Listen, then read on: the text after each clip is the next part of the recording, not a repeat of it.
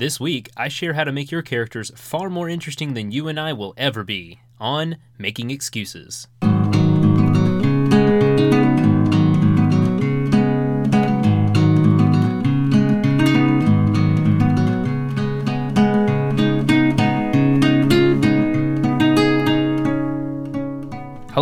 Welcome to Making Excuses. It's me, your host, Chase Carter.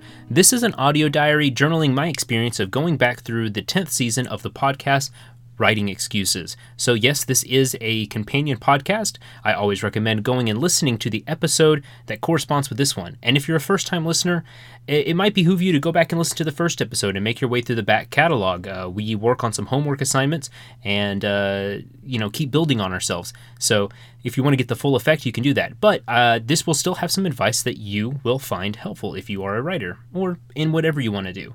Uh, so, this is the first episode of month two, focusing on characters. What do you mean my main character is boring? So, I will talk about the advice that the crew gave us, then I'll go through the uh, writing exercise and talk about my experience with that. First, though, let's cover some housekeeping. At the top, I think I want to go with a new release schedule. This is going to be coming out on Friday, the 27th of July, and I think I'm going to stick to that Friday schedule. Too many things happen during the weekend uh, that I tend to get bogged up on Monday with other work tasks, and that puts me off from my uh, schedule. So I'd rather always do it on Friday and have the week to work on it than to promise on Monday and have something come up unforeseen, out of my hand, and that means you get an episode late. So I think Friday is a good thing to shoot for and what I'll be doing in the future. And if you uh, like to do some writing on the weekend, you'll have a companion there with you. I'll be there to give you some advice and we can talk uh, via the podcast. Also, I've done some thinking, and uh, I really think I want to move forward with the idea and the characters that I've developed so far with uh, Emery and Ergwe of Tallwaters and Janine Hatch and that world, the world that's based off of uh, you know uh, people living in a park ish environment, um, small people. But from their point of view, it won't be small people, and uh, we'll see where it builds from there. I fully expect all this to change, but since we're going forward into this, I needed something to revolve around uh, and to really focus on. We're outside of idea generation, so we need to pick one idea and move forward. So, if you've been following along, I would recommend that you pick one of your ideas that you've generated in the first month and really dedicate yourself to using it for the exercises in the podcast. By all means, save the other ones. They're probably really good ideas, guys. So save them and work on them later. Uh, and of course, this is not a regimented thing. You are not uh, hard and fast married to this idea. So if you feel like something else comes up or you get a new innovative idea, there's uh, nothing holding you back from doing that. Also, I want to sort of talk about where I am right now in the podcast. This is my fifth week of doing it, and I've been really enjoying it, and I want to continue to get better. And what that means is I want to try adding in some like music effects, get better at editing, start to um, get better equipment to record with, you know, just try to make this a more enjoyable experience overall. I really enjoy podcasts whenever they uh, seem to be developed around not just enjoying it but also learning something both of those so i'm really focused on educating you guys uh, and myself at the same time but i don't know if i would call this a fun podcast at least as it stands right now so i want to get better at making it f- more enjoyable uh, better to listen to and that means better quality um, both audibly and uh, me speaking, um, better music, better effects, and just uh, you know some better ideas. So stick with me. Uh, this is as much a learning experience as the writing is um, but I hope to get there soon. Um, I also really want to start putting a lot of effort into building an audience to this podcast because I want you guys to help each other out. I want this to sort of be the campfire that we all uh, circle around at night so that we can share what we've learned and talk and get to know each other and build writing groups. I was part of a few writing groups in college, and it was some of the best learning advice I ever got was from peers. Teachers, yes, the t- the writing uh, professors I had in college taught me a lot about form, um, about like classical works and about like really nitty gritty stuff. But you won't be able to find your voice unless you're in a writing group. I think because not only are you critiquing your own work, you're also editing and critiquing the work of others, and that opens you up to new viewpoints. You will learn things about yourself and others in the world and different forms of writing and different interests. It's too easy to get inside our own heads and we can either have a really big opinion of ourselves or we can be our own worst critics. And getting the input of others uh, helps keep us, you know, humble or you know appreciative of our own efforts.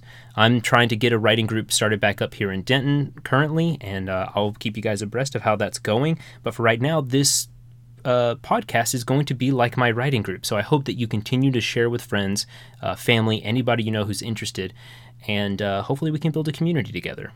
Something I thought about, and this is sort of a pie in the sky thing, and I hope that we can get there, is I want to have guests on and have like a conversation. This is sort of a one way conversation right now, and I'm talking to myself a lot. Um, with the hopes of you guys listening, and I'm I'm I'm okay with that. I I've been teaching uh, for three years at the university as a teaching assistant, so I'm comfortable with lecturing. But lecturing can only get you so far, and I'd like to have another person on so that we can discuss things. Uh, so I'm going to try in the in the future to get some people who wouldn't mind coming on and talking about their writing experience and what they might be able to offer. Uh, these are not going to be big people at first, unless I get really lucky and we break at some point. Uh, but they will at least be writers, and so hopefully we can all learn together. So look forward for that in the future. And I just want to keep you guys really open to the process. Okay, and with that, let's move on to the discussion for this week. So this week we started with characters. This is our first of a month. Next week, I think we're going to have a wild card episode, uh, but we got started with characters, and the discussion uh, jumped off with how do you know that your character is boring? Well, a lot of times your first character is going to be boring because this takes some practice. Um, we have this problem of, and I've seen it a lot in my writing, and I've seen it a lot in other people's writing when they're more in an amateur stage of their development, of the audience surrogate, or what I like to call empty head syndrome. Now, you might have heard of an audience surrogate before, and this is a literary device that you can use. Um, I think I talked about it in a couple of podcasts ago but you want an audience surrogate whenever you're introducing a wholly new world or um, theme or some sort of like environment that you want the reader to feel like they're experiencing for the first time as well. So you put a character that can act as that audience surrogate. And all of the questions that the audience has, all the wonder, all the excitement is felt by the protagonist or the point of view character so that those feelings are mirrored. It makes it a more inviting experience. The problem with that comes whenever that character becomes sort of an empty vessel, just a sort of window for everyone to look through, but they don't become a character of themselves. They're not a person, a three dimensional being with wants and desires and con- conflicts and uh, idiosyncrasies and habits and all that sort of stuff that makes a person a person. You know, all the messy bits, all the, the, the contradictions and everything. So, an audience surrogate can be a real problem, and this leads to what I call empty head syndrome, where you have a character with no inner thoughts, no monologue inside their head, uh, nothing that makes them do something that the audience might say like no no no no no don't do that. That's the wrong thing. You know when you're watching a horror movie and everyone makes a bad decision at least they don't have an empty head syndrome. They are making decisions albeit dangerous ones that probably will get them killed. So we want our characters to do that. We want them to throw themselves into conflicts because they have wrong-headed ideas or they're too stubborn or they're too naive or they're noble and get themselves killed. I'm looking at you, Ned Stark. That sort of stuff where like you love this character for who they are, but gosh, they just keep getting themselves into trouble because of it. That is a good character. When we struggle, when we have strife within ourselves, uh, that means that the the author has done something good in fleshing out this character in three dimensions, and that's what we want to go for. Too often, you also have a character with unclear motivations. They work through the plot, they're sort of, you know, walking down the road of the plot, but why are they doing it? What drives that engine, you know? They bring up Harry Potter in his example, and I think this is going to be fairly uh, unpopular, but they're right. Harry Potter as a character, we're never sure what he wants what he desires, he does all the plot things, right? And he acts. And he also reacts on moments. But besides the few really meaningful connections, and yes, there are moments within the books where he does want things and we have desires, but overall, as a character, he just wants to be a wizard. And so he goes to school and he just sort of discovers all these things about the wizarding world. Now, when we talk about Hermione, we know what Hermione wants. She wants to be a great student. She wants to pass all her class. Well, not just pass all her class, she wants to excel and be the best student possible. She wants to learn things and know things and show people that she's smart. And that, all of those things that I just said, lead her to greatness, but they also lead to some very low character moments and they get her into trouble. So that's what I'm talking about. Flesh out who your character is and then see how those things that make your character a person are going to affect your plot and put them in certain situations. Howard put it really well. Doing interesting things in interesting places and with interesting people does not make you an interesting person. It makes it like a fun Disney interactive ride or whatever at like Universal Studios where you're on a track and you're just sort of like tracking through this thing and seeing all this stuff like it's a wonderful world. You just go along the track, you're in the paces and you see cool things, but it's all laid out there. We know what's going to be at the beginning and what's at the end. That interesting person has to make the cart jump off the rails. Um, they also talk about giving characters a deeply tortured past as something that amateur writers do when they want to solve this problem of the empty head syndrome. That you know that deeply tortured past is a nice way to just give your character some depth and then you move on. Well, besides making really angsty D&D characters, the deeply tortured past has to mean something in the present plot. So your character, they use Batman as an example, has a deeply tortured past. His parents were killed in an alleyway. He had a fear of uh, uh, all this stuff of losing his parents, but he faced that fear and became the fear in order to clean up the city that he loves and that tortured past comes back to haunt him quite often. It was kind of what drives him sometimes past the breaking point. So that is a deeply tortured past working for the character. Now you can't just have a character who had some trauma and sometimes they relate back to the trauma, but it does nothing to affect the decisions they make in the present. Now if a character makes a big decision based on past events in their own life in their personal life, that tragedy or that trauma makes them decide something or do something or react in a way that is maybe illogical uh, objectively, but is very logical given the nature of your character. If Batman turned himself in, that would be the logical choice because he's a vigilante and the law needs to work. But Batman believes that justice does not solve all the problems because of that deeply tortured past, and so he chooses to keep putting on the cowl. That makes sense for Batman as a character. So, have a deeply tortured past, that's fine, but don't let it be this sort of token thing that your character like wears on their uh, their metaphorical lapels, but doesn't do anything with. Next, they talk about um, accountability and responsibility, and they mention at the top as the way for your characters to actually mean something to be three dimensional. And we need to talk a bit about the difference between accountability and responsibility. Um, both of those are the sort of like the price they pay for what they want to get.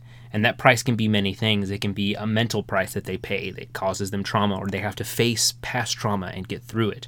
It could be physical, where they are maimed or tortured or beaten up, or perhaps they lose a limb, lose an eye. Those are very popular in fantasy. Or it could be societal. They're outcast, or they lose a relationship. You know, they lose a partner. They uh, are estranged from their parents. They're estranged from their child because of a decision that they made. Those are stakes and accountability affecting the plot and affecting the character. Um, again, this makes it so that your character is reacting and acting, but also it, your your reader will be uh, invested in that character and the decisions they made. They'll be like, "Oh no, something bad happened. They didn't die, but." As they say, um, it's a Pat Rothfuss quote that I really like. There are so many things that can happen to your main character that are worse than dying. Don't just kill off your characters. I know that's popular right now with the you know the hyperbolic Martin uh, syndrome, George R. R. Martin syndrome, where you just kill off the favorite characters. But there are so much worse things to do to characters uh, than kill them. Um, Mary did a good job of explaining the difference between stakes and accountability. She said stakes are sort of like a, your future risk, while accountability is a past promise that you need to fulfill. Put another way, the stakes are what your character wants, or what your character needs. And so all their actions are going to be uh, pushing them towards what they want and need. And that raises the stakes of whatever they're dealing with right then. And that accountability is more the price they want to pay. So, as an example here, um, you have a character who wants to reconnect with their family. They are estranged from their family for some reason and they want to reconnect with them. Uh, that's the stake. So all of their actions are going to be sort of balanced against reconnecting with this family. You know, maybe they have uh, this promise to protect a town that they're living in, but they have to make it back to their family. Something happens in town, there's this threat, and they can choose to stay and fight, which may co- cost them their lives or, you know, a lot of time, or they can leave to go after their family because there's been a break in the case what does your character do in this in this scenario if they leave this town that they protected that's going to affect their uh, their reputation, and it's probably going to affect their mental state. They made this promise and then they left, and they abandoned all these people. Well, if your character is the sort of person to hold that mental baggage around, now you have something to work with. You have this this uh, this trauma or this broken promise that's going to affect who they are as a character. Or if they choose to stay and fight, and they end up getting maimed or killed, how's that going to affect the promise that they made? That's the stakes have now changed and they've lost something, and they're going to have to reestablish what they want uh, in this new state of mind. So, stakes and accountability. Think about both when your character is working through uh, the plot. Now, as they'll say later, what your character wants cannot be or should not be the main plot, but we'll get back to that. Let's talk about a little bit before we get into the exercise some of the things they said uh, that could help you fix your boring characters. So, the main way, and this sort of goes back to the deep and tortured past, is to have a past that haunts them in a way that disrupts or augments their quest. And this is the main difference. If that past trauma or that past abuse or that past mental, physical, something that happened, a tragedy, I'll just use tragedy in a generic term, if that past tragedy disrupts or augments the quest that they're on, the main plot that you've set them on, that's good. That's going to bring up a lot of feelings and it's going to affect their relationships with present day characters and the present day plot and the decisions they're going to make, or even how they'll react to things if you put them in a reactive situation. They also said that it is interesting whenever your character doesn't fit the role that they have. Now, this could be you might have a character who is the mayor of a town, or a governor, or a king, or something like that, but they act in a way that is different from the way a person in power would act.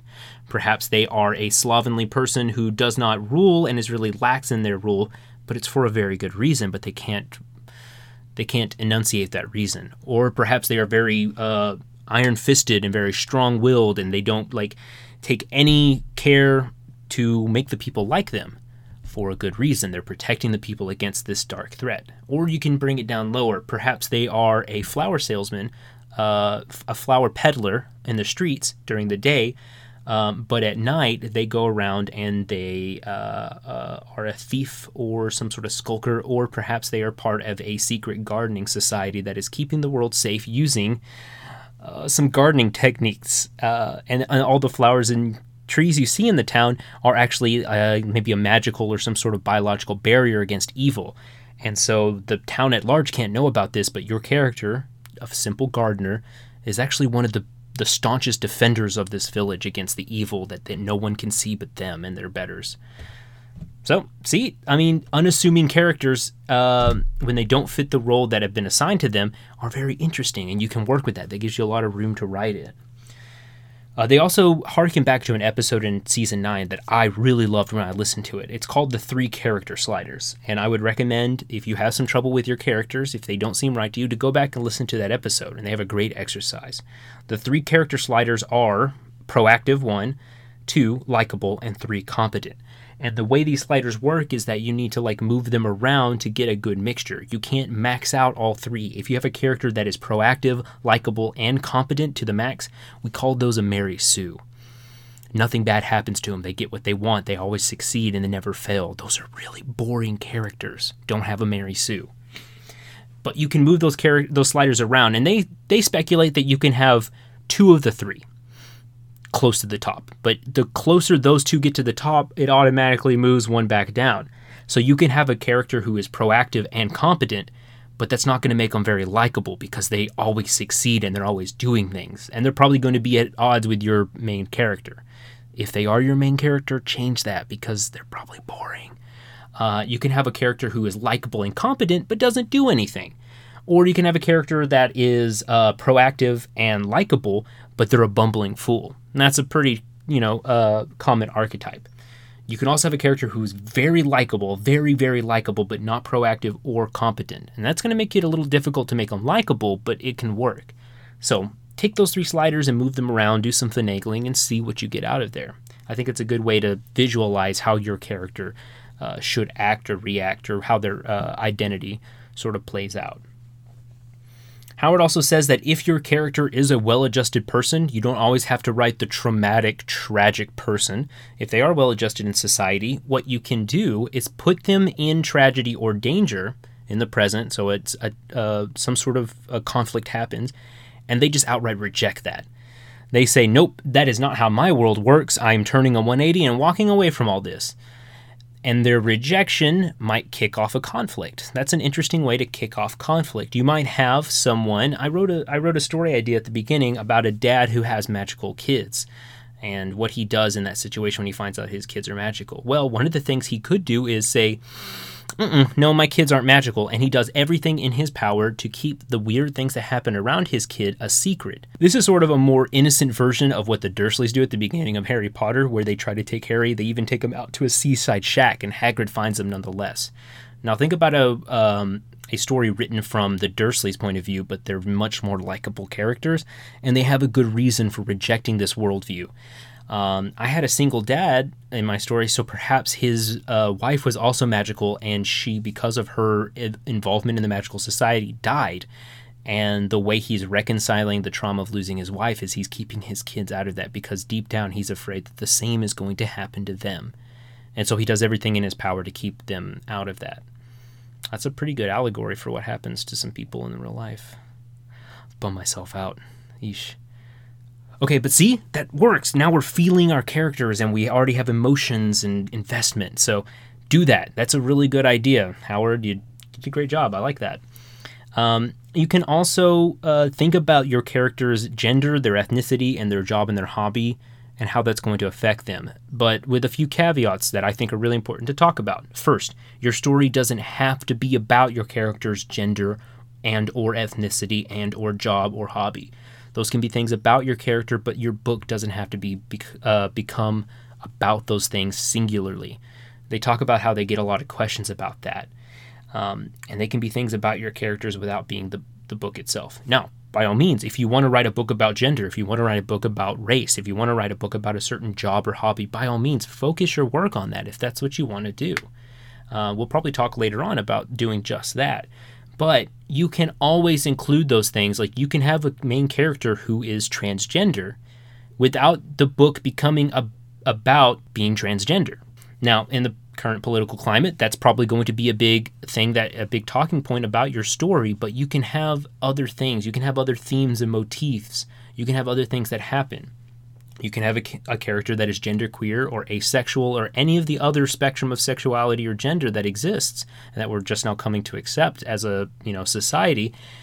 I think we need a lot of fantasy and sci-fi novels that embrace those in popular culture. These things have always sort of exist, and I know that there is a really troubled past, especially in sci-fi, about gender and sexuality. Uh, fantasy doesn't get off great either, but I think we need some more positive. Uh, representation of those things. So if you want to write about those, if you think that speaks to your experience and you want to write about that, please do not feel afraid to put those in your book without making it the main thrust of your book. Um, so yeah, we'll can of worms that, move on, and talk about that later. Um, one last thing about how to fix your characters is that if a character, and I sort of prefaced this before, if your character wants the thing that they're questing after, if that's like their motivation, if that's their stakes and accountability, as well as the main quest, you're going to have a one dimensional character. That's like a horse with blinders on. If you're, like I mentioned, a character who wants to reconcile with his family, and the whole book is about reconciling with his family, it's going to be a boring character. Oftentimes, when you have those sort of protagonist or point of view characters, what a writer will do is give them some sort of other trauma that they're dealing with. Perhaps something happened that kicked them off on this quest. And now they have to think about did they do it for the right we- reasons? What's going to happen when they get back there? They start imagining all these other scenarios, like, and maybe something happens that impedes them and gets them off. And then the plot quest or the plot becomes about getting back on that track to achieve their goals. It can be difficult, and that's uh, something that you need to be more. I think you need to be a little bit more experienced with to deal with is having a character who is questing after the same thing that they deep down want. That's about their identity. So be careful about that. I think starting off, if you're building some new characters, if you're just uh, getting into this, don't do that. Give them give them an identity that is outside of the plot. Okay, let's move on to the homework. So, uh, the exercise this week was to take three different characters and we're going to walk them through the same scene. We want to try to convey their emotional states, their jobs, and their hobbies without directly stating any of those things. And we'll see how successful we are in the scene of conveying those. So, we're going to have to use context clues, dialogue, the way that they react to things, or the way that they describe things. Uh, the scene in question is going to be walk them through a marketplace and they have to do a dead drop. And if you're not sure what a dead drop is, that's where you have a package or an item and you need to put it in a location. Don't give it to, uh, you're not exchanging it with a person, but you're getting it to a location without anybody noticing. This is a this is a really important uh, trope in the spy novels, as Mary said. So let's see how I did. She still didn't understand why she must do this in broad daylight. It was the busiest part of the afternoon, and the market shoppers flowed by her in a river of dyed cloth and produce. She leaned against the side of an orange vendor's stall, hoping her pose, at least, conveyed a sense of belonging. This was nothing like the cat's paws and cut purses in her stories. They snaked around on rooftops and into windows left ajar in the middle of the night. They were one of countless other shadows populating a sleeping world where none marked their comings and goings. Their only obstacles were dozing guards under a street lantern or the occasional stray dog snuffing refuse in an alley. She was surrounded by sounds and smells and eyeballs. Green, God, she couldn't stop noticing all the eyes. How did her parents expect this to work? The statistical probability that just one person would notice her actions made Emery's stomach wring itself like wet laundry. Luckily, the midday heat masked the nervous sweat she dabbed from her forehead with the green scarf. Bright green, she thought sourly. I'm wrapped top to toe in the audacious colors of a child's finger paints. Her skulking storybook thieves would never dare mark themselves with such. Hey, girl! Emery jerked herself upright at the orange vendor's sudden words, choking down a surprised yelp. If you're determined to stand there all day without buying anything, at least make yourself useful.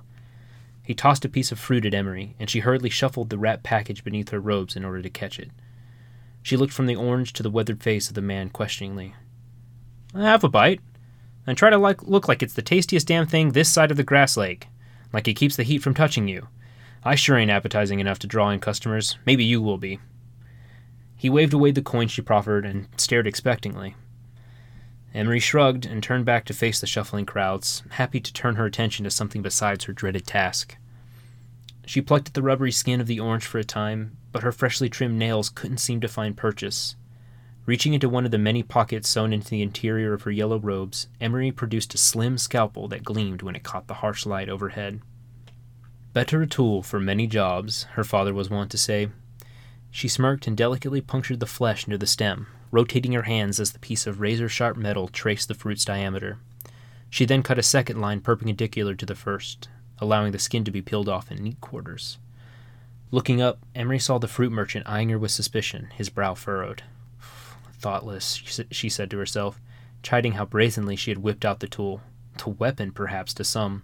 Distraction from her task had let Emery slip into the habits of home, where everyone remarked on what she only saw as pragmatic logic.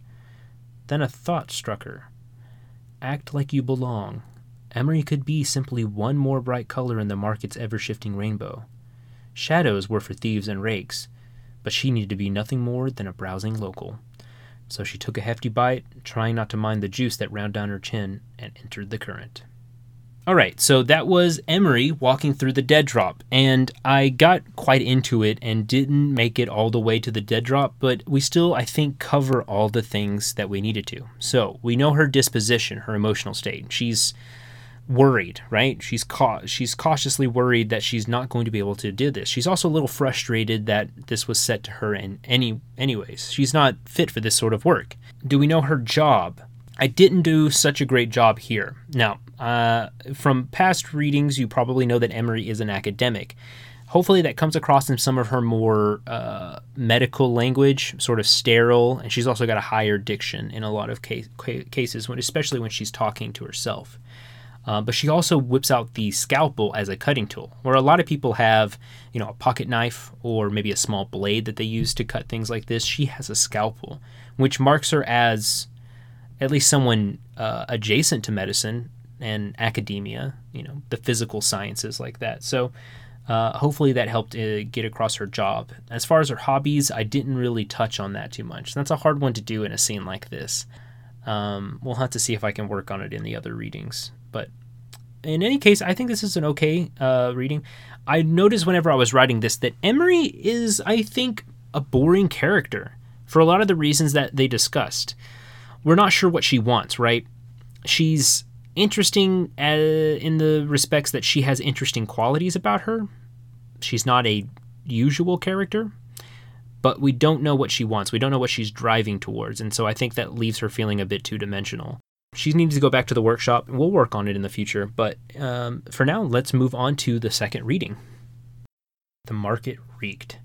Sure, part of that was the sweat of too many bodies and the refuse piled just beyond sight. Those, Urgue found, were common to all cities of a certain size. People apparently had better things to do with their time than shit in the proper place. No, this market reeked with too many smells. The air assaulted her senses constantly, and every ten foot stretch of stalls and blankets and carts had its own individual weapon to turn against her. At present, it was citrus tang and the warning bite of cooked peppers clashing with the pungent musk that could only belong to the spiteful breed of pack beast Urgway had rode into town on. The sooner she could drop this package and be on the other side of the grass lake, the better. This market, with people packed like sheep in a pen and making just as much noise, was the very opposite of Tallwaters and nearly every other town on her native side of that endless expanse of green. There, homes and shops were built with design, with purpose. They allowed for roads and gardens and future expansion, but here structures seemed to sprout from each other like tumorous growths, with no heed to its neighbor. It reminded her of a fungus, and it disgusted her sensibilities. Focus, she thought. Drop the goods get home. Every spare moment on her journey not spent wrangling her stubborn mount, Urgway had thought on the source of this job. The woman had been wearing too much jewelry, a sign of excess wealth spent with frivolity, but she had assured Urgway would be pointed towards the information she sought upon a successful return. She thought the woman had expected Urgway to ask questions about the package or its recipient, but she had simply nodded and set out. Work done today assures rewards tomorrow. Urgway frowned as a familiar face rose from the smoke of her memories. She blinked it away and shook her head. Where was her reward for all the days of work, she wondered. She rubbed sand from the corner of her eyes and pressed further through the throng. Five minutes later, Urgway spotted her target. The butcher's stall was fairly busy, and the stout woman behind it was accepting coins for wrapped packages curiously similar to the one in Urgway's pack. Hmm, that was smart. Urgway approached with purpose, not letting her eyes drift and wander like some in the market. Pickpockets surely already had them marked as easy targets who would not miss their purse with all the other sights to behold.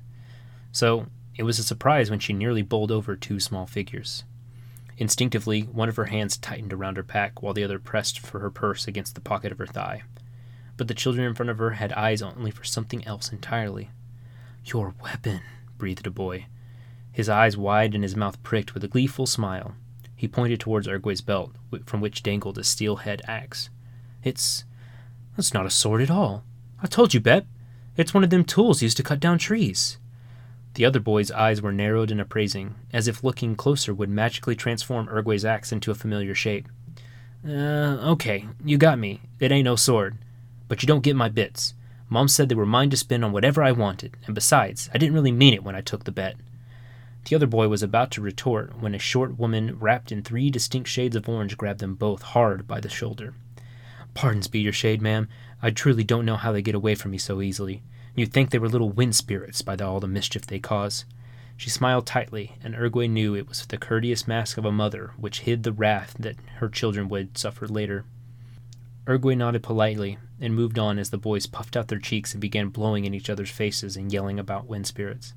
Children were identical in every part of the world, as were their tired mothers. Urgway smiled at that, remembering the mortal fear in the eyes of Hidney's three girls when they were found by their mother painting dogs and cats on the side of the mayor's house. Then, in her mind, that same house erupted into flames, and the faces of the painted animals were twisted into hor- horrific, gnashing creatures. Urgway bit her cheek hard and tasted salty blood, but the sounds of the market slowly returned. The task at hand and nothing more. Answers only ever lie ahead of you. When she was finally able to reach the butcher behind her stall, Urgway pulled out the package and cleared her throat. Apologies be your shade, but this package contains goat meat. I once owned a goat, and he was a dear companion. I cannot bring myself to eat it. The line practiced so often at camp sounded stilted, and her smile felt wooden. The long suffering look the butcher aimed at her convinced Urgway of her lackluster performance. Still, she took the package in exchange for a small bag strung tight. Its inconsequential weight made Urgway grit her teeth. Not coins, nor anything of metal. The alternatives made her want to run arrow straight for the nearest caravan out of town. Instead, she patiently thanked the woman and walked to the side of the stall so that she could ferret her new belonging into a hidden compartment stitched into the bottom of her pack. Only then did Urgway allow herself a breath of small, silent relief. One trip down, one to go. She almost prayed to somebody that her beast would at least smell better this time. All right, so that was the second scene, this time with Urgway of Tallwaters, a character from last time, and I like this one a lot better.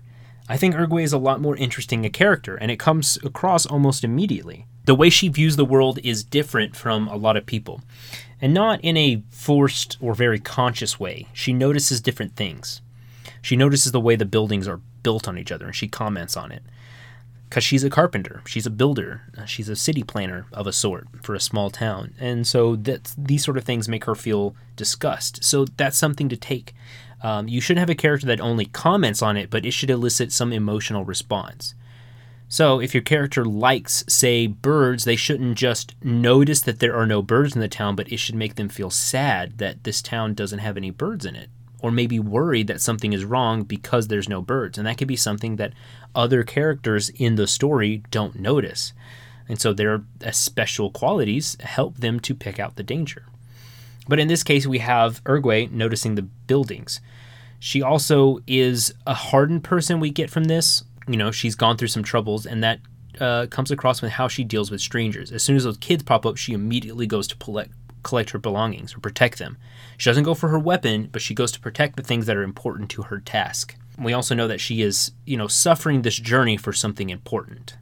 There's something that's driving her. She needs some information to discover something, and that's what's affecting the plot and the decisions that she's making. Uh, so we know her state of mind. It's, you know, determined but exasperated. Do we know her job? Well, the one clue we have is that she has a woodcutter's axe on the belt, but she also comments on the buildings and how they were placed. So, from that, we can probably get that she is a carpenter, a builder. Again, as for her hobbies, we don't get a lot of that. Again, I'm really finding that hard to convey in a scene.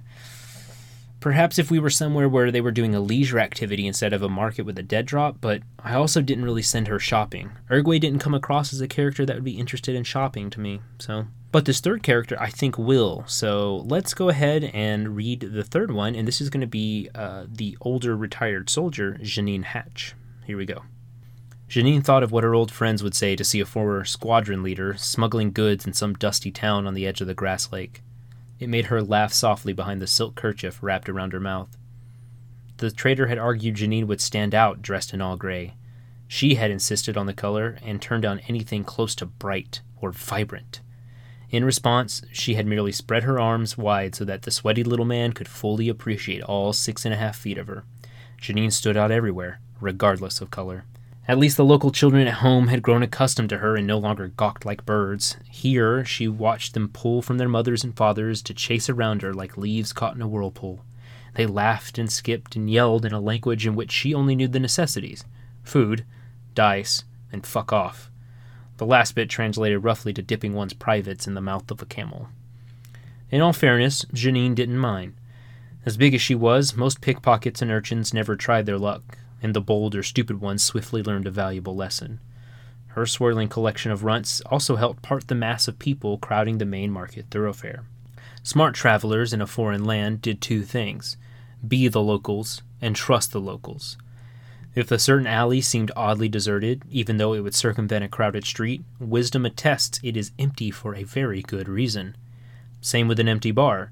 Either the beer or the company is piss poor, and Janine wanted to deal with neither. Luckily, her business a day kept her in the thick of the market and out of the darker corners. She bought a skewer of peppers and meat, the latter of which she could only surmise as gamey, marveled at a set of bone dice inlaid with flecks of jade, and haggled with the desiccated corpse of a man over a piece of red fruit the flies had yet to infest. Once she was full of banter and food, Janine eyed the butcher's stall that was her mark. A handsome woman who looked readily able to handle herself in a spar stood chopping bits of dried jerky into long strips. Janine nodded curtly and took a step into the mingling crowd when a hand grabbed her tight around the arm.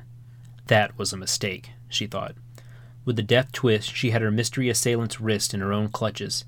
She then drove it upwards hard as she turned, letting the momentum of them both spin the man, and any weapon he might be brandishing, back down the alley behind the fruit stall. With a yelp, he hit the sandstone wall of a building, and Janine pressed her own body tight against his mass, pinning him. You have whatever air is left in your lungs to explain what possessed you to lay a fucking hand on me before I paint this home a bright new shade of crimson, she hissed.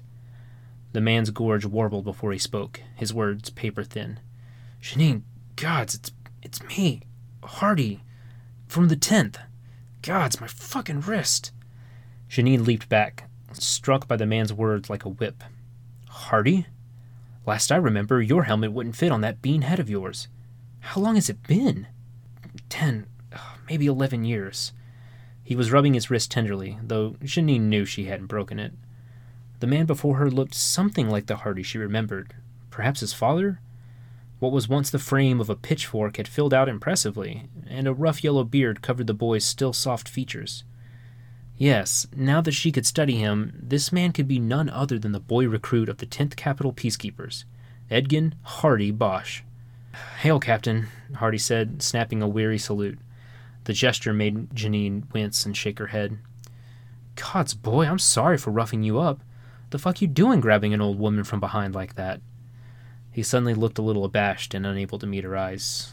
Well, the thing is, I saw you and he trailed off, stopped, then looked hard into the dirt. He swallowed twice, and Janine knew the boy was picking the right words before he spoke again. There's something going down here, Captain. Big. Dangerous. Well, I'm in the shit of it, but I swear I had no idea. I've been rounding up some folk here, loyal and arrow straight. That's when I saw you in the crowd. He looked amazed even as he spoke, his eyes full of an admiration Janine hated to see again. Well, I had to catch you, Captain. We need help, and I can't think of anyone better suited for the work before us. And what gives you the idea that I, a retired and maimed old woman, would spoil my vacation to play thug with your stupid lackey friends? She knew the words were cruel, but a part of her felt strangely hurt that just seeing Hardy had dredged up long forgotten pains. Hardy looked straight at her, bearing down like the boy a decade younger, telling her all he'd ever wanted was to protect his city. It's the kids, Captain. Slavers been rounding 'em up off the streets and selling 'em west. Local militia ain't doing shit, and I can't figure out why. They need us. Need you. Janine's hand went beneath her gray robes to fidget with the wrapped package. Shit. Okay, so that was Janine Hatch running through the market dead drop, which she was not able to complete because something happened. I liked writing this scene the most and it's partly because I do like more crass characters. They are easy to f- easier to flavor. Uh, I got to make sure I don't make them one dimensional or lean on it too thick because it can come across a little hackneyed. Um, and hopefully Janine didn't come off that way, but um, I really want to flavor her as someone who is, you know, pragmatic enough to have some common wisdom and how to deal with the world, but she's lacking a few social graces. She was a soldier. She was not used to dealing with people in social situations. She was used to people following orders or following the orders of other people. And that flavors someone's interactions, I think. So when she runs into an old person, it brings back a lot of memories. And now we can see that that sort of like rough, gruff, uh, sarcastic nature is hiding a lot of pain. And yeah, she does talk about her pain a little bit, but she masks it as like a physical pain, a bit disappointment, but there's something deeper there. There's something that she hates being referred to as a captain, even though she wishes that she was still in the service, still serving the capital. So there's a lot to go on there. So, do we know her disposition? Yeah, it's first sarcastic and, you know, ready to get the job done, confident. And then it's shaken and then finally resolved to something she wasn't ready for. Do we know her job? Yeah, she explicitly states it. I know that's a no no, but she's a soldier. They don't dance around it. And I think that she's a proud one at that. And she kind of, you know, does a lot of remembering of the better glory days a lot. So I think that fits her character. And do we know her hobbies? Well, so I tried to work that in while she was shopping because I didn't send any other characters uh, out actually shopping into the market except for the orange that was sh- thrown at Emery. So she does a little bit of browsing around and she really admires a set of dice. I think she has a gambling problem. And uh, maybe later on we see that she might go back and stiff arm the guy for some dice, or maybe steal it from him or something, or she might run into some dice later that gets in her trouble. But I did want to give some clues that she does like to gamble in her spare time, and you know, it gets the better of her. So I really like using uh, the past traumas, the past tragedies to flavor the way your characters uh, affect a situation or how they act in a situation. Uh, and I think I did that best with both Urgway and Janine. I still got to work out Emery. She's a bit too young and naive to really come across that way. uh, perhaps she's going to be the best one to like do a 180 reject of her, a new worldview. That might be an interesting way to go about it. But all the advice that the crew gave, uh, I think, are really great. So we're already going pretty long, so I'm going to stop right there. I know this episode came out a bit late, so you get an extra long episode to deal with it. So, if you liked your writing, always feel free to send it in. I might post it on Twitter or post it on the website for other people to read. Or if you just want to share it with me privately, that's cool too. I'd love to see what you guys came up with this exercise. Um, you can find me on Twitter at Chase Writes. Uh, you can also go to my website, chasewritesthings.com. I'm I host all the episodes there as well as all the other writing that I do. It's been busy, so I haven't updated the site in a bit, but hopefully that will change very soon. I got some things in the work. Uh, also, um, if you are friends with me on Facebook, I'm just Chase Carter. Um, I share things there. Um, Facebook is kind of a really nice way to build a community because so many people use it. So, by virtue of that, but also uh, there's interesting tools for connecting with people there. So, if you want to connect with me on Facebook, always feel free to send me a message. Uh, I, am happy to talk with people. Um, share this with your friends, family members, anybody you think might like the episode. And also find me on iTunes. Give me a rating and a review uh, and subscribe. That's a great way to get this out to other people so they can see it whenever they search for writing podcasts. And hopefully, it'll help them out the way it's been helping me out. So that'll be it. Uh, next week, we got a wildcard episode, and then we'll get back to characters. So until then, have a good one and happy writing.